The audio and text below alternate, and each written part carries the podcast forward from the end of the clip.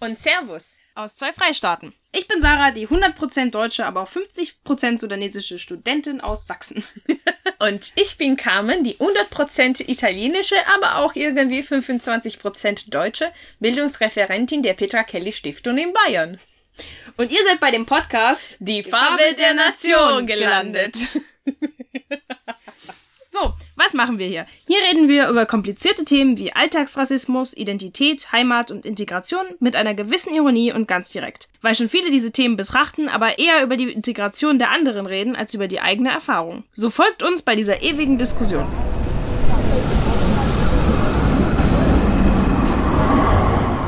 Und heute reden wir über die Tatsache, wie wichtig Sprache in der Integration ist. Okay, ja, das ist ein sehr, sehr, sehr wichtiges Thema, worüber wir schon längst reden wollten. Aber ich hatte ein bisschen, ja, also nicht ganz Angst äh, zu thematisieren, weil es mich persönlich ganz, ganz tief betrifft. Man sagt immer, dass Integration, dass, dass, dass ähm, das Lernen der Sprache eine wesentliche Rolle in der Integration, vor allem jetzt bei der Debatte um geflüchtete Art. Und deswegen sind dann ganz, ganz wichtig diese ganze so Kursen, also Deutschkursen von Ehrenamtliche. Und ich kann einfach, äh, ja, zustimmen. In meiner Erfahrung als Migrantin habe hatte ich tatsächlich eine Wendepunkte in mein so Gefühl, okay, ich kann hier gut leben und mich gut mit den Menschen verstehen. Erst nachdem ich in der Uni gegangen bin, wo wirklich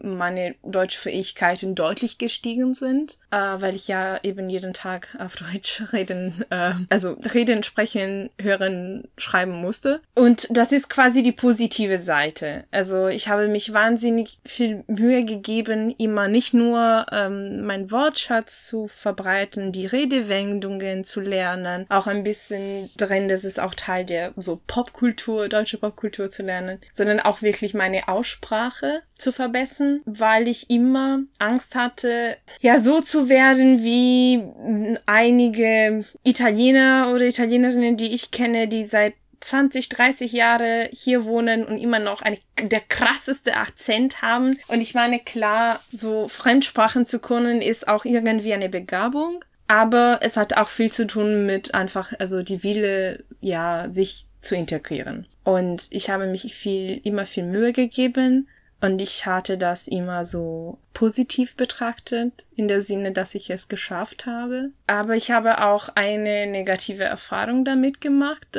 und ich wollte das erzählen. Nicht, äh, eigentlich nicht, nicht für die deutsche Zuhörerinnen und Zuhörer, sondern eher für die Zuhörer, die auch wie ich Migranten sind. Nur um zu zeigen, dass äh, ihr seid nicht alleine. Also ich kann mich gut vorstellen, dass sowas auch anderen passiert ist. Und ich wollte nur mal sagen, es ist nicht in Ordnung, es geht nicht und es, es soll auch bekämpft werden. Okay, was ist mir passiert jetzt? Ich habe das zu lange gezogen. ist ein bisschen weh. Ähm, ja, ich, ich wollte auch nicht diese, diese Folge so dramatisch einführen. Äh, keine hat mich umgebracht. Ähm, also, auch weil, also ich rede nicht aus dem Graben oder so. Aus dem Jenseits. genau. Ja, also ich, ohne Namen zu nennen, ich habe mal auch für eine andere Stiftung gearbeitet und bei meinen so Vorstellungsgespräch äh, ging natürlich, und ich fand das in Ordnung, dass es thematisiert würde, um meine Sprachfähigkeiten. Es war ja meine erste so Festanstellung. Und klar, wenn man politische Bildung macht, äh, redet man häufig mit Menschen, schreibt und so weiter und so fort. Und man soll natürlich als Arbeitgeber, verstehe ich, dass es möchte man, dass es alles also nachvollziehbar ist, was man sagt und so weiter, so wie man kommuniziert. Und dann habe ich immer ja dabei gesagt, ja klar, also ich meine, ich bin keine Muttersprachlerin, aber man versteht mich ganz klar und ich gebe mich immer Mühe, also möglichst korrekt alles zu schreiben und so weiter und so fort. Also das wurde thematisiert und es war jedem klar, dass ich eben ähm, keine Muttersprachlerin bin und und trotz dieses Gesprächs, als ich dann äh, ja dort angefangen habe, nach etwa drei Monate gab es den Fall, dass ich eine auf eine interne E-Mail reagiert hatte. Und dann äh, rief mich plötzlich die Vorsitzende an und sagt du kann man, kann dich schon verstehen, nachvollziehen, aber in deine E-Mail, es gibt so viele Fehler, so im Sinne von falschen Adjektivendungen und solche Sachen, das, also, das sind ja Feindlichkeiten, aber dem Deutschen nervt das schon, ne? Wenn, wenn man liest etwas, was nicht korrekt ist. Und du sollst es wirklich dran arbeiten. Und solange du es nicht äh, verbessert hast, darfst du keine E-Mail nach außen schicken, ohne dass es von jemand intern also von deinen Chefinnen im Endeffekt überprüft wird. Ja, ihr habt verstanden. Also ich, ich tue mich immer noch schwer, darüber zu reden, weil es ist Gott sei Dank vergangene Sache. Aber ich habe dann die nächste gute sechs Monate verbrachte, indem ich jeder scheiße E-Mail, auch die dummste E-Mail wie sehr geehrter Referent äh, am Bei, die so Teilnehmerliste für ihr Seminar mit freundlichen Grußen kam, Romano, äh, musste dann dann von, von meiner Chefinnen überprüft werden. Und das ist nicht nur eine Frage von, hey, es macht keinen Sinn. Die Chefen haben was Besseres zu tun, als meine E-Mail zu überprüfen. Einerseits anderes, aber es ging wirklich mich tief um eine Entwertung meiner Arbeit. Man redet häufig über ja die die die die Würde der Arbeit, dass es wichtig ist, dass nicht nur dir dein Job gefällt, sondern auch, dass du gut behandelt wirst und fair und alles. Das war einfach nicht der Fall. Ich habe mich natürlich in dem Moment, also ich war schockiert, als ich dieses äh, Telefon, also dieses Gespräch hatte. Dann habe ich mich aber bei den Chefen direkt so dagegen gewehrt. Es hat nichts gebracht, weil dort einfach eine Arbeitskultur gab. Ja, wo von oben entschieden, es ist einfach so, Punkt, man kann nicht drüber reden oder man kann sich schon drüber unterhalten, aber dann hat es keine, keinerlei Konsequenzen. Und ich sehe jetzt, und ich finde das witzig, dass ich jetzt in, bei der Petra Kelle Stiftung auch viel Öffentlichkeitsarbeit mache.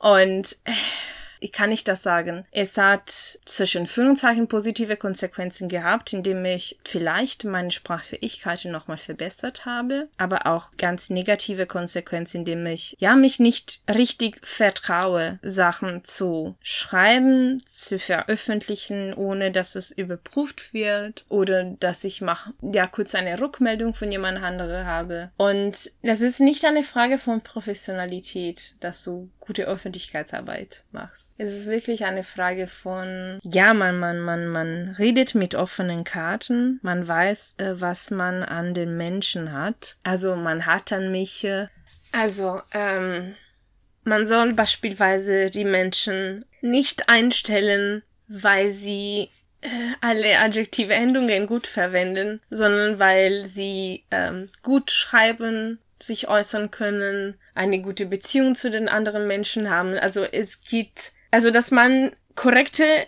adjektive Endungen verwendet, ist keinem wert. Also du wirst nicht angestellt. Das interessiert doch absolut niemanden. Ja. Also ganz ehrlich. Also ich, ich kann beispielsweise gute Rede halten.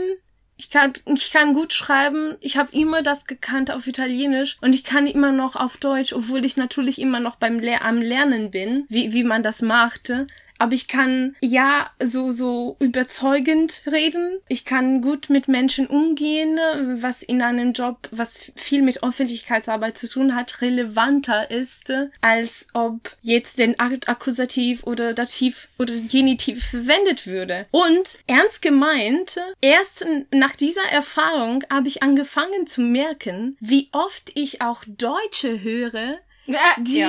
krasse grammatikalische Fehler machen, wie Nebensätze mit dem Verb am Anfang anstatt am Ende. Und das merke ich ständig. Also diese und und ich habe auch damals mich mit mit anderen so ehemaligen Kollegen aus dem Praktikum unterhalten, weil ich wirklich dann an mich dran also tief gezweifelt habe. Kann ich das? Liegt das an mich oder ist das unfair? Ich hatte nach einer Weile keine so so Gefühl mehr, weil was wahr und fair ist, sondern diese, ja, in, in, in diesem verrückten Umfeld, wo alles, was wahr und gut ist, ist von jemand anderen entschieden und nicht äh, zusammen diskutiert. Und die haben mir alle gesagt, ja, ist mir scheißegal, ich merke das nicht, wenn, wenn du irgendwelchen Fehler machst, ich verstehe, was du sagst. Ja, und, und das ist das ja. Wesentliche. Ja, natürlich. Also Sprachen nenne ich gerne, weil sie auch schön sind und eine Kulturvermittlung machen. Aber im Endeffekt eine Sprache ist ein Mittel, um etwas zu kommunizieren. Ja. Und wenn die Kommunikation gut funktioniert, deine Inhalte gut drüber kommen, es ist egal. Das ist vollkommen wurscht, ja. Das interessiert einfach niemanden. Das ist totaler Quatsch. Also, ich, Ja. ich verstehe es selber nicht. Ich bin jedes Mal so schockiert, wenn ich das höre. Weil es einfach so sinnlos ist. Es macht mehr Arbeit für, für nichts. Also ich meine, man hat dich vorher verstanden und man wird dich immer auch gut verstehen. Es ist ja überhaupt, und du sprichst ja super Deutsch. Ich verstehe irgendwie nicht, naja, ich weiß auch nicht. Also ich, ich verstehe es nicht. Es ist absolut sinnlos. Ja, und ich, ich schätze immer, dass die Frau ja so, so, so- ein bisschen verrückt war und, und kein Gefühl hat mit, also Zwischenmenschliches. Aber es mag das sein, es mag das nicht sein, weil ich mich betroffen gefühlt habe von ihr Verhalten. Also ich gebe auch das diplomatisch zu. Vielleicht bin ich unfair ihr gegenüber, wenn ich diese Geschichte erzähle. Aber insgesamt, es war mir wichtig, die Geschichte zu erzählen, um äh, eben zu sagen, ich kann mich vorstellen, dass sowas auch den anderen Leuten passiert ist. An sich, äh, dass man äh, quasi so begrenzt in seiner Arbeit oder in der Möglichkeit, sich ein, also angestellt zu werden in einen Job, nur wie aufgrund der Sprachfähigkeiten. Und man sollte den Leuten eigentlich eine Chance geben, weil ich merke, wie viel mein Deutsch sich verbessert hat. Durch die Arbeit, vor allem in dem letzten Jahr, wo ich in einem Arbeitsumfeld gearbeitet habe, die mich äh, einfach motiviert hat, die Sachen gut zu machen. Wenn man die Menschen eine Chance gibt, sich zu äußert, dann gebe ich mein Bestens. Wenn man mich beschränkte, weil im Voraus man den Vorwurf gibt, du kannst es sowieso nicht, äh, dann habe ich einfach keinen Bock, die, die Sache zu lernen, die Sache zu verbessern. Und das, das ist einfach sinnlos. Also diese Folge einerseits ist gedacht für Leute, die ähnliche Erfahrungen wie ich ge gemacht habe. Ihr seid nicht allein. Das ist einfach scheiß. Und es wird besser gehen, weil auch Arbeitgeber gibt, die einfach Empathie können und einfach sehen können, woran eure Wert, wo, wo ist eure Wert? Was sind eure Fähigkeiten, eure Stärke, die was zu, zu dem Job bringen werden? Unabhängig von euren Herkunft und eure grammatikalische Fähigkeiten. Und andererseits zu den Arbeitgeber. Ich weiß, dass es häufig als, als deutsche Tugend oder, oder, oder Merkmal gedacht. Seid nicht so spießig. weil äh, es gibt viel mehr, weil Menschen viel mehr als deren Sprachfähigkeiten sind und man kann sich immer verbessern, wenn man die Chance gegeben wird, das zu machen. Ja, ich wollte jetzt ein witziges Fazit machen, aber mir fällt nichts ein. Ja, also einfach, seid keine Grammar-Nazi. Im wahrsten Sinne des Wortes. Ja. Im wahrsten Sinne des Wortes. Oh, wirklich, es ist so eine blöde Kackscheiße. Weil das ist ja, das nimmt ja einem auch einfach die. Ich weiß auch nicht, das ist so, so würdelos irgendwie. Also, weißt du? Hm. Wie so ein kleines Kind irgendwie bevormundet werden. Mhm. Das ist so. Ah, sorry, das regt mich auf. Ja, okay, aber ja, seid keine Grammar-Nazis. Ja, Das ist genau. das Fazit. Das ist das Fazit. Seid bitte keine Grammar-Nazi, weil viel mehr gibt als, also vom Wert als Grammatik. Obwohl ich Grammatik cool finde. Ist Also, ich meine, ich liebe Fremdsprachen zu lernen und ich, ich, ich finde es total cool, dass, äh, dass beispielsweise so die deutsche Grammatik viel zu tun mit der lateinische und so weiter und so fort. Das ist echt spannend, ja. Und also, ich könnte stundenlang über Fremdsprachen reden, aber ja, vor allem gekommen aus einer Frau, die keine andere Sprache kannte. Das wollte ich gerade sagen. Die meisten Deutschen sind immer so und die können ja nicht mal richtig Deutsch und so. Und dann denke ich mir, welche Sprachen könnt ihr? also ich meine, weißt du, das ist doch, das ist doch eine Kunst, in, in eine andere Muttersprache zu haben. Also weißt du, perfekt Italienisch können so und dann noch so gut Deutsch, dass einen jeder versteht, äh, schriftlich wie äh, mündlich. Das ist so eine Kunst. Und ich meine, du kannst ja sogar noch viel mehr Sprachen. Das ist so krass. Und ich meine, wie viele Deutsche können das von sich behaupten? Das finde ich so heftig, weißt du? Das ist so. Das ist einfach abartig. Ja. Wirklich. Also, ich meine zum Beispiel auch mein Vater, der kann ähm, Arabisch, der kann äh, Deutsch und der kann Englisch. Mhm. Drei Sprachen. Ja. Und die richtig gut. Also so, dass man in jeder Sprache wirklich gut verstehen kann. Mhm. Wer kann das von sich behaupten in Deutschland? Das können nicht viele. Mhm. Weil dazu, das ist harte Arbeit und das ist verdammt nochmal nicht einfach. Ja. Und ich kann, seit, seit kurzem habe ich gelernt, ich weiß, also Moment, in eins, zwei, drei, vier, in, also Italienisch, Englisch, Deutsch, Spanisch, Portugiesisch. Ich kann in sechs Sprachen sagen, ich kann nicht die Sprache re- sprechen. Kann Geil. um, Deu melhor LNK, eu não falo português, uh, eu não hablo espanhol, um, não parlo italiano, I don't speak English und ich kann kein Deutsch. F you. Style. Und jetzt fangen wir an, eine Reihe von, von ähm, wie sagt man, also schlechte Worte, ähm, Äh, Schimpfwörter? Schimpfwörter in unterschiedlichen Sprachen. Und das wäre quasi das Fazit. Ich weiß gar nicht, kenne ich, kenn ich noch mehr Schimpfwörter? Oh, ich muss meinen Vater mal nach arabischen Schimpfwörtern fragen. Uh, das wäre geil am Ende diese, diese Frage, also alle, also Schimpfworte in unterschiedlichen Sprachen alle gebebte. Die alles gleiche klingen. Oh, bitte.